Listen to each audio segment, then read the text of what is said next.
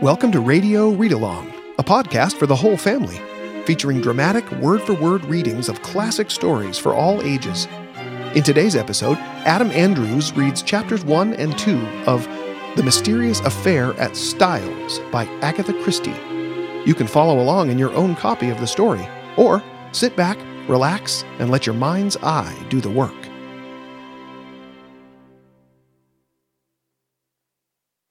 The Mysterious Affair at Styles by Agatha Christie. Chapter 1 I Go to Styles. The intense interest aroused in the public by what was known at the time as the Styles case has now somewhat subsided. Nevertheless, in view of the worldwide notoriety which attended to it, I have been asked both by my friend Poirot and the family themselves, to write an account of the whole story. This, we trust, will effectually silence the sensational rumors which still persist. I will therefore briefly set down the circumstances which led to my being connected with the affair. I had been invalided home from the front, and after spending some months in a rather depressing convalescent home, was given a month's sick leave. Having no near relations or friends, I was trying to make up my mind what to do, when I ran across John Cavendish. I had seen very little of him for some years. Indeed, I had never known him particularly well. He was a good fifteen years my senior, for one thing, though he hardly looked his forty five years. As a boy, though, I had often stayed at Styles, his mother's place in Essex. We had a good yarn about old times, and it ended in his inviting me down to Styles to spend my leave there. The mater will be delighted to see you again after all those years, he added. Your mother keeps well? I asked. Oh, yes. I suppose you know that she's married again? I'm afraid I showed my surprise rather plainly. Mrs. Cavendish, who had married John's father when he was a widower with two sons, had been a handsome woman of middle age as I remembered her. She certainly could not be a day less than seventy now. I recalled her as an energetic, autocratic personality, somewhat inclined to charitable and social notoriety, with a fondness for opening bazaars and playing the Lady Bountiful. She was a most generous woman, and possessed a considerable fortune of her own. Their country place, Styles Court, had been purchased by Mr. Cavendish early in their married life. He had been completely under his wife's ascendancy, so much so that on dying he left the place to her for her lifetime, as well as the larger part of his income, an arrangement that was distinctly unfair to his two sons. Their stepmother, however, had always been most generous to them. Indeed, they were so young at the time of their father's remarriage that they always thought of her as their own mother. Lawrence, the younger, had been a delicate youth. He had qualified as a doctor, but early relinquished the profession of medicine and lived at home while pursuing literary ambitions, though his verses never had any marked success. John practiced for some time as a barrister, but had finally settled down to the more congenial life of a country squire. He had married two years ago and had taken his wife to live at Styles, though I entertained a shrewd suspicion that he would have preferred his mother to increase his allowance, which would have enabled him to have a home of his own. Mrs. Cavendish, however, was a lady who liked to make her own plans, and expected other people to fall in with them, and in this case she certainly had the whip hand, namely the purse strings. John noticed my surprise at the news of his mother's remarriage, and smiled rather ruefully. Rotten little bounder, too, he said savagely. I can tell you, Hastings, it's making life jolly difficult for us. As for Evie, you remember Evie? No. Oh, I suppose she was after your time. She's the mater's factotum, companion, jack of all trades. A great sport, old Evie. Not precisely young and beautiful, but as game as they make them. You were going to say? Oh, this fellow. He turned up from nowhere on the pretext of being a second cousin or something of Evie's, though she didn't seem particularly keen to acknowledge the relationship. The fellow is an absolute outsider, anyone can see that. He's got a great black beard and wears patent leather boots in all weathers. But the mater cottoned to him at once, took him on as secretary. You know how she's always running a hundred societies? I nodded. Well, of course, the war has turned the hundreds into thousands. No doubt the fellow was very useful to her. But you could have knocked us all down with a feather when three months ago she suddenly announced that she and Alfred were engaged. The fellow must be at least twenty years younger than she is. It's simply barefaced fortune hunting. But there you are. She is her own mistress, and she's married him. It must be a difficult situation for you all. Difficult? It's damnable! Thus it came about that three days later I descended from the train at Styles St. Mary, an absurd little station with no apparent reason for existence, perched up in the midst of green fields and country lanes. John Cavendish was waiting on the platform and piloted me out to the car. Got a drop or two of petrol still, you see, he remarked, mainly owing to the mater's activities. The village of Styles St. Mary was situated about two miles from the little station, and Styles Court lay a mile the other side of it. It was a still, warm day in early July. As one looked out over the flat Essex country, lying so green and peaceful under the afternoon sun, it seemed almost impossible to believe that not so very far away a great war was running its appointed course. I felt I had suddenly strayed into another world. As we turned in at the lodge gates, John said, I'm afraid you'll find it very quiet down here, Hastings. My dear fellow, that's just what I want. Oh, it's pleasant enough if you want to lead the idle life. I drill with the volunteers twice a week and lend a hand at the farms. My wife works regularly on the land. She's up at five every morning to milk and keeps at it steadily until lunchtime. It's a jolly good life, taking it all round, if it weren't for that fellow, Alfred Inglethorpe. He checked the car suddenly and glanced at his watch. I wonder if we've time to pick up Cynthia. No, she'll have started from the hospital by now. Cynthia? That's not your wife? No, Cynthia's a protege of my mother's, the daughter of an old schoolfellow of hers who married a rascally solicitor. He came a cropper, and the girl was left an orphan and penniless. My mother came to the rescue, and Cynthia has been with us nearly two years now.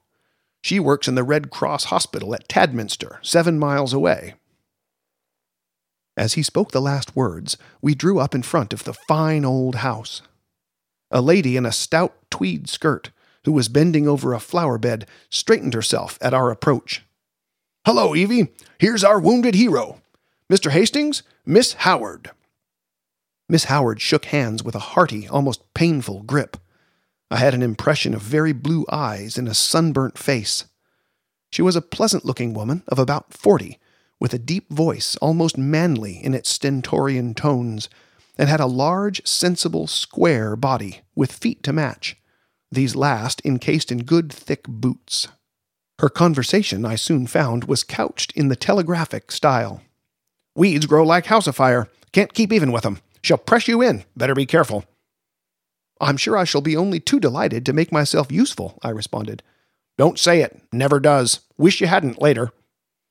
You're a cynic, Evie, said John, laughing. Where's tea today? Inside or out? Out. Too fine a day to be cooped up in the house. Come on, then. You've done enough gardening for today. The laborer is worthy of his hire, you know. Come and be refreshed. Well, said Miss Howard, drawing off her gardening gloves. I'm inclined to agree with you. She led the way round the house to where tea was spread under the shade of a large sycamore. A figure rose from one of the basket chairs and came a few steps to meet us. My wife, Hastings, said John. I shall never forget my first sight of Mary Cavendish. Her tall, slender form outlined against the bright light, the vivid sense of slumbering fire that seemed to find expression only in those wonderful tawny eyes of hers, remarkable eyes, different from any other woman's that I have ever known, the intense power of stillness she possessed, which nevertheless conveyed the impression of a wild, untamed spirit in an exquisitely civilized body. All these things are burnt into my memory. I shall never forget them. She greeted me with a few words of pleasant welcome in a low, clear voice, and I sank into a basket chair, feeling distinctly glad that I had accepted John's invitation. Mrs. Cavendish gave me some tea, and her few quiet remarks heightened my first impression of her as a thoroughly fascinating woman. An appreciative listener is always stimulating, and I described in a humorous manner certain incidents of my convalescent home, in a way which, I flatter myself, greatly amused my hostess. John, of course, good fellow though he is, could hardly be called a brilliant conversationalist. At that moment, a well remembered voice floated through the open French window near at hand.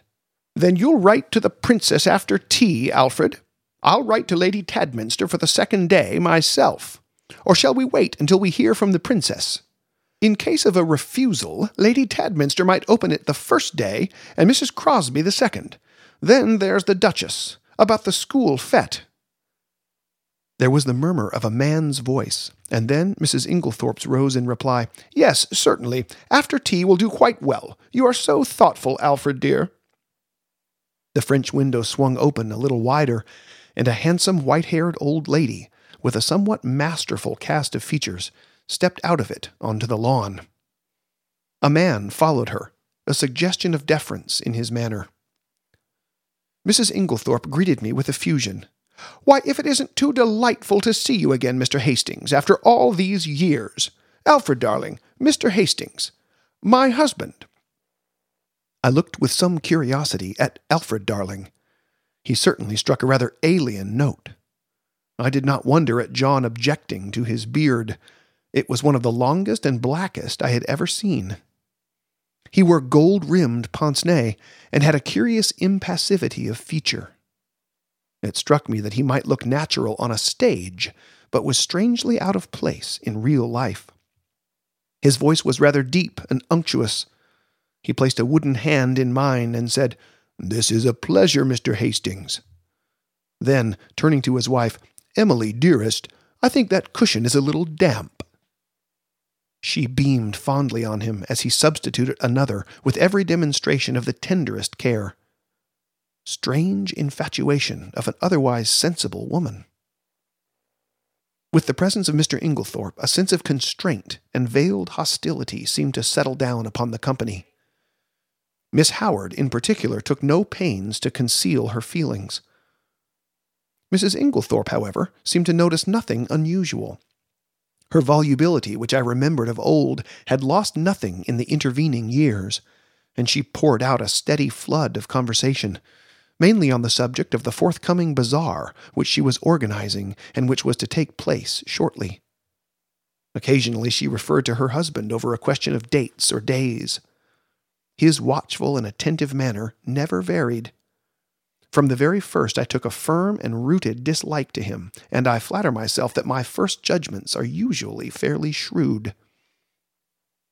Presently, Mrs. Inglethorpe turned to give some instructions about letters to Evelyn Howard, and her husband addressed me in his painstaking voice. Is soldiering your regular profession, Mr. Hastings? No, before the war I was in Lloyd's, and you will return there after it is over? Perhaps, either that or a fresh start altogether.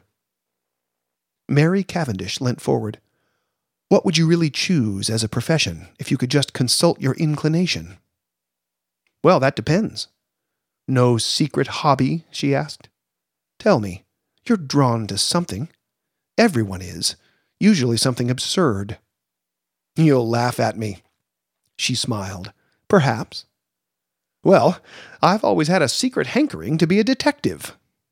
The real thing? Scotland Yard? Or Sherlock Holmes? Oh, Sherlock Holmes, by all means. But really, seriously, I am awfully drawn to it. I came across a man in Belgium once, a very famous detective, and he quite inflamed me. He was a marvelous little fellow. He used to say that all good detective work was a mere matter of method. My system is based on his, though of course I have progressed rather further. He was a funny little man, a great dandy, but wonderfully clever. Like a good detective story myself, remarked Miss Howard. Lots of nonsense written, though. Criminal discovered in last chapter, everyone dumbfounded. Real crime, you'd know at once. There have been a great number of undiscovered crimes, I argued. Don't mean the police, but the people that are right in it, the family. You couldn't really hoodwink them. They'd know. Then, I said, much amused, you think that if you were mixed up in a crime, say a murder, you'd be able to spot the murderer right off? Of course I should. Mightn't be able to prove it to a pack of lawyers, but I'm certain I'd know. I'd feel it in my fingertips if he came near me. It might be a she, I suggested. Might, but murder is a violent crime. Associate it more with a man. Not in a case of poisoning. Mrs. Cavendish's clear voice startled me. Dr. Bauerstein was saying yesterday that owing to the general ignorance of the more uncommon poisons among the medical profession, there were probably countless cases of poisoning quite unsuspected. Why, Mary, what a gruesome conversation! cried Mrs. Inglethorpe. It makes me feel as if a goose were walking over my grave. Oh, there's Cynthia. A young girl in VAD uniform ran lightly across the lawn. Why, Cynthia, you are late today. This is Mr. Hastings. Miss Murdoch. Cynthia Murdoch was a fresh looking young creature, full of life and vigor. She tossed off her little VAD cap, and I admired the great loose waves of her auburn hair and the smallness and whiteness of the hand she held out to claim her tea. With dark eyes and eyelashes, she would have been a beauty. She flung herself down on the ground beside John, and as I handed her a plate of sandwiches, she smiled up at me. Sit down here on the grass, do. It's ever so much nicer. I dropped down obediently. You work at Tadminster, don't you, Miss Murdoch?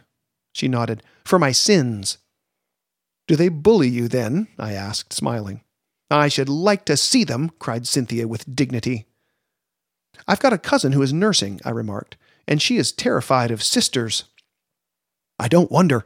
Sisters are, you know, Mr. Hastings. They simply are. You've no idea. But I'm not a nurse, thank heaven. I work in the dispensary. How many people do you poison? I asked, smiling. Cynthia smiled too. Oh, hundreds, she said.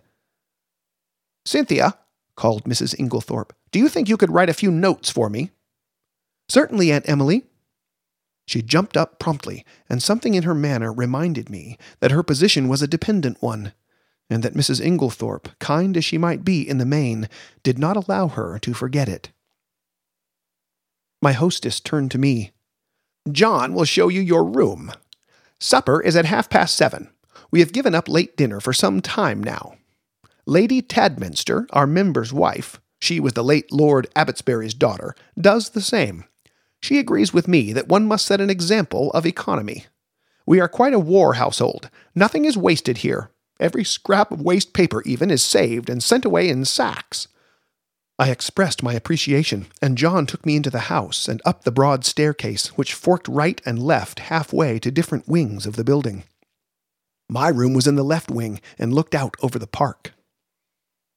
John left me, and a few minutes later I saw him from my window walking slowly across the grass, arm in arm with Cynthia Murdoch. I heard Mrs. Inglethorpe call, Cynthia, impatiently, and the girl started and ran back to the house. At the same moment, a man stepped out from the shadow of a tree and walked slowly in the same direction. He looked about forty, very dark, with a melancholy, clean shaven face. Some violent emotion seemed to be mastering him. He looked up at my window as he passed, and I recognized him, though he had changed much in the fifteen years that had elapsed since we last met. It was John's younger brother, Lawrence Cavendish. I wondered what it was that had brought that singular expression to his face. Then I dismissed him from my mind and returned to the contemplation of my own affairs. The evening passed pleasantly enough, and I dreamed that night of that enigmatical woman, Mary Cavendish.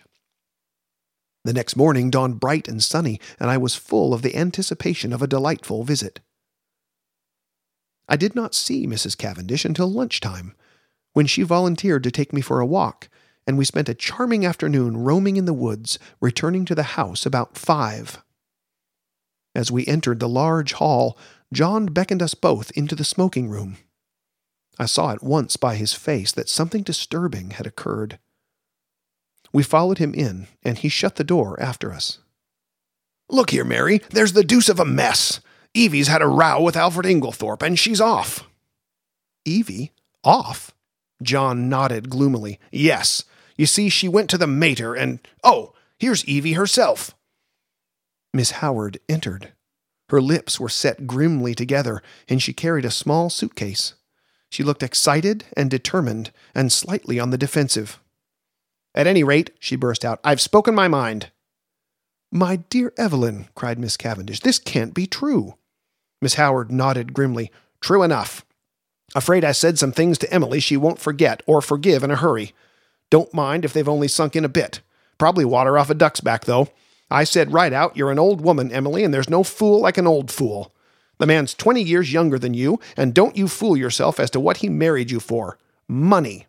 Well, don't let him have too much of it. Farmer Raikes has got a very pretty young wife. Just ask your Alfred how much time he spends over there. She was very angry. Natural. I went on. I'm going to warn you whether you like it or not. That man would as soon murder you in your bed as look at you. He's a bad lot. You can say what you like to me, but remember what I've told you. He's a bad lot. What did she say? Miss Howard made an extremely expressive grimace. Darling Alfred, dearest Alfred, wicked calumnies, wicked lies, wicked woman, to accuse her dear husband. The sooner I left her house, the better. So I'm off. But not now. This minute. For a moment we sat and stared at her. Finally, John Cavendish, finding his persuasions of no avail, went off to look up the trains. His wife followed him, murmuring something about persuading Mrs. Inglethorpe to think better of it. As she left the room, Miss Howard's face changed. She leaned towards me eagerly. Mr. Hastings, you're honest. Can I trust you? I was a little startled. She laid her hand on my arm and sank her voice to a whisper. Look after her, Mr. Hastings. My poor Emily. There are a lot of sharks, all of them. Oh, I know what I'm talking about. There isn't one of them that's not hard up and trying to get money out of her. I've protected her as much as I could. Now I'm out of the way, they'll impose upon her. Of course, Miss Howard, I said. I'll do everything I can, but I'm sure you're excited and overwrought. She interrupted me by slowly shaking her forefinger. Young man, trust me. I've lived in the world rather longer than you have. All I ask you is to keep your eyes open. You'll see what I mean. The throb of the motor came through the open window, and Miss Howard rose and moved to the door. John's voice sounded outside. With her hand on the handle, she turned her head over her shoulder and beckoned to me. Above all, Mr. Hastings, watch that devil, her husband. There was no time for more. Miss Howard was swallowed up in an eager chorus of protests and goodbyes. The Inglethorpes did not appear. As the motor drove away, Mrs. Cavendish suddenly detached herself from the group and moved across the drive to the lawn to meet a tall, bearded man who had been evidently making for the house. The color rose in her cheeks as she held out her hand to him. Who is that? I asked sharply, for instinctively I distrusted the man. That's Dr. Bauerstein, said John shortly. And who is Dr. Bauerstein? He's staying in the village doing a rest cure after a bad nervous breakdown. He's a London specialist, a very clever man, one of the greatest living experts on poisons, I believe. And he's a great friend of Mary's, put in Cynthia, the irrepressible. John Cavendish frowned and changed the subject. Come for a stroll, Hastings. This has been a most rotten business. She always had a rough tongue, but there's no stauncher friend in England than Evelyn Howard. He took the path through the plantation, and we walked down to the village through the woods which bordered one side of the estate. As we passed through one of the gates on our way home again, a pretty young woman of gypsy type, coming in the opposite direction, bowed and smiled. That's a pretty girl, I remarked appreciatively. John's face hardened. That is Mrs. Raikes. The one that Miss Howard. Exactly, said John, with rather unnecessary abruptness. I thought of the white haired old lady in the big house, and that vivid, wicked little face that had just smiled into ours, and a vague chill of foreboding crept over me. I brushed it aside. Styles is really a glorious old place, I said to John. He nodded rather gloomily. Yes, it's a fine property. It'll be mine some day. It should be mine now by rights if my father had only made a decent will, and then I shouldn't be so damned hard up as I am now. Hard up, are you? My dear Hastings, I don't mind telling you that I'm at my wits' end for money. Couldn't your brother help you? Lawrence? He's gone through every penny he ever had, publishing rotten verses in fancy bindings. No, we're an impecunious lot. My mother's always been awfully good to us, I must say. That is, up to now. Since her marriage, of course. He broke off, frowning. For the first time, I felt that with Evelyn Howard, something indefinable had gone from the atmosphere. Her presence had spelt security. Now that security was removed, and the air seemed rife with suspicion. The sinister face of Dr. Bauerstein recurred to me unpleasantly. A vague suspicion of everyone and everything filled my mind. Just for a moment, I had a premonition of approaching evil. Chapter 2 The 16th and 17th of July. I had arrived at Styles on the 5th of July. I come now to the events of the 16th and 17th of that month. For the convenience of the reader, I will recapitulate the incidents of those days in as exact a manner as possible. They were elicited subsequently at the trial by a process of long and tedious cross examinations. I received a letter from Evelyn Howard a couple of days after her departure, telling me she was working as a nurse at the big hospital in Midlingham, a manufacturing town some fifteen miles away, and begging me to let her know if Mrs. Inglethorpe should show any wish to be reconciled. The only fly in the ointment of my peaceful days was Mrs. Cavendish's extraordinary, and for my part, unaccountable preference for the society of Dr. Bauerstein. What she saw in the man I cannot imagine, but she was always asking him up to the house, and often went off for long expeditions with him. I must confess that I was quite unable to see his attraction. The 16th of July fell on a Monday. It was a day of turmoil. The famous bazaar had taken place on Saturday, and an entertainment in connection with the same charity, at which Mrs. Inglethorpe was to recite a war poem, was to be held that night. We were all busy during the morning arranging and decorating the hall in the village where it was to take place. We had a late luncheon and spent the afternoon resting in the garden. I noticed that John's manner was somewhat unusual. He seemed very excited and restless. After tea, Mrs. Inglethorpe went to lie down to rest before her efforts in the evening, and I challenged Mary Cavendish to a single at tennis. About a quarter to seven, Mrs. Inglethorpe called us that we should be late, as supper was early that night. We had rather a scramble to get ready in time, and before the meal was over, the motor was waiting at the door. The entertainment was a great success, Mrs. Inglethorpe's recitation receiving tremendous applause. There were also some tableaux in which Cynthia took part. She did not return with us, having been asked to a supper party and to remain the night with some friends who had been acting with her in the tableau. The following morning, Mrs. Inglethorpe stayed in bed to breakfast, as she was rather overtired, but she appeared in her briskest mood about 12:30 and swept Lawrence and myself off to a luncheon party. Such a charming invitation from Mrs. Rolleston, Lady Tadminster's sister, you know. The Rollestons came over with the Conqueror, one of our oldest families. Mary had excused herself on the plea of an engagement with Dr. Bauerstein. We had a pleasant luncheon, and as we drove away, Lawrence suggested that we should return by Tadminster, which was barely a mile out of our way, and pay a visit to Cynthia in her dispensary.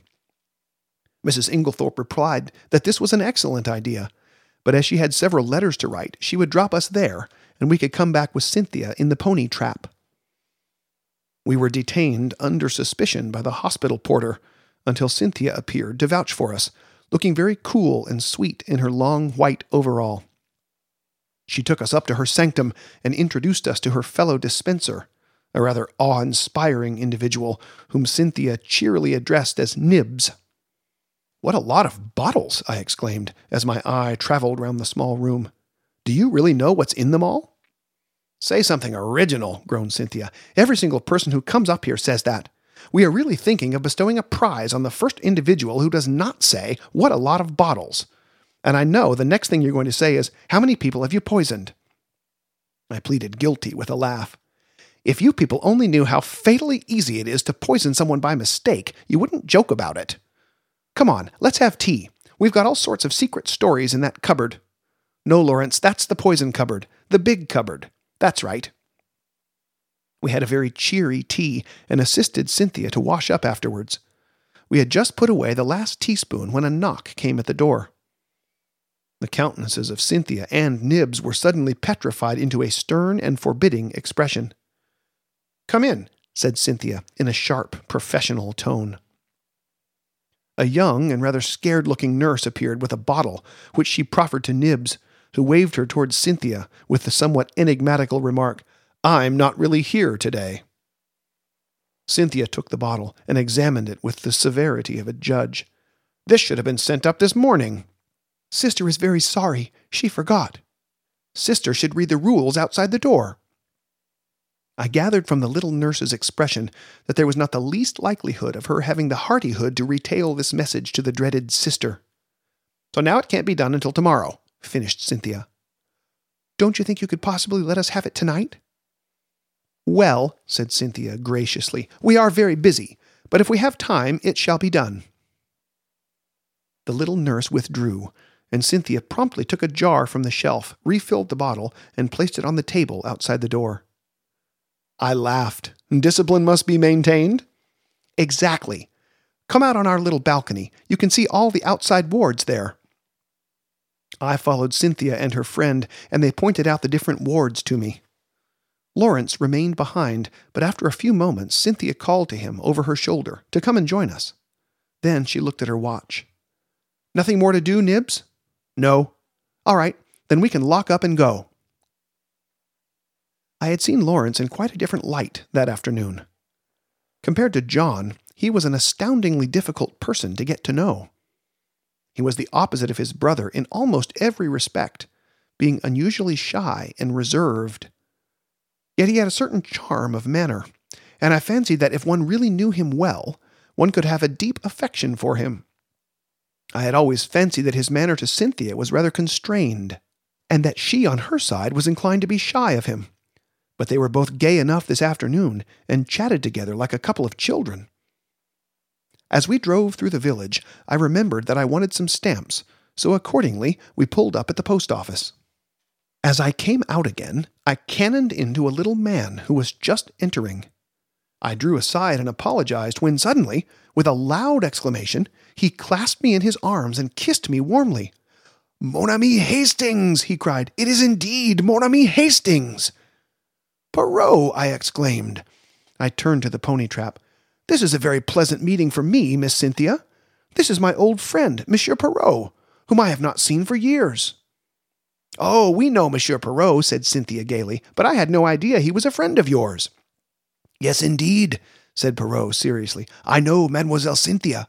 It is by the charity of that good Mrs. Inglethorpe that I am here. Then, as I looked at him inquiringly, yes, my friend, she had kindly extended hospitality to seven of my country people, who, alas, are refugees from their native land. We Belgians will always remember her with gratitude. Poirot was an extraordinary looking little man.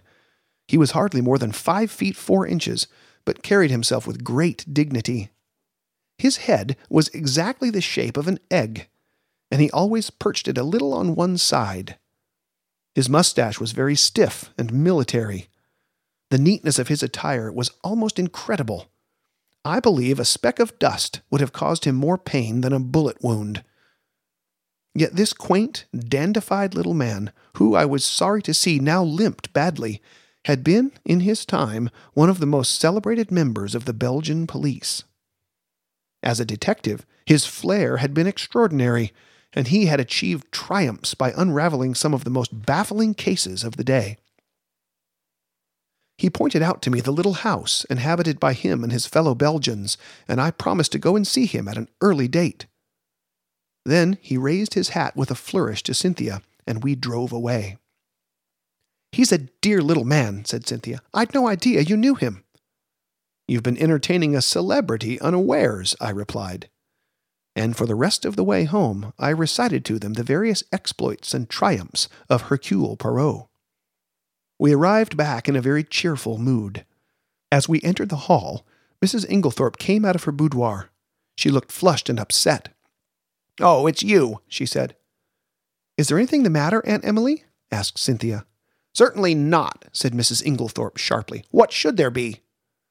Then, catching sight of Dorcas, the parlor maid, going into the dining room, she called to her to bring some stamps into the boudoir. Yes'm.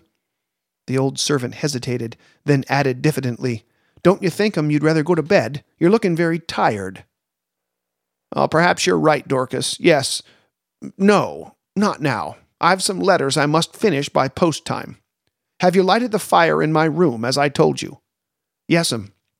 Then I'll go to bed directly after supper. She went into the boudoir again, and Cynthia stared after her. Goodness gracious, I wonder what's up, she said to Lawrence.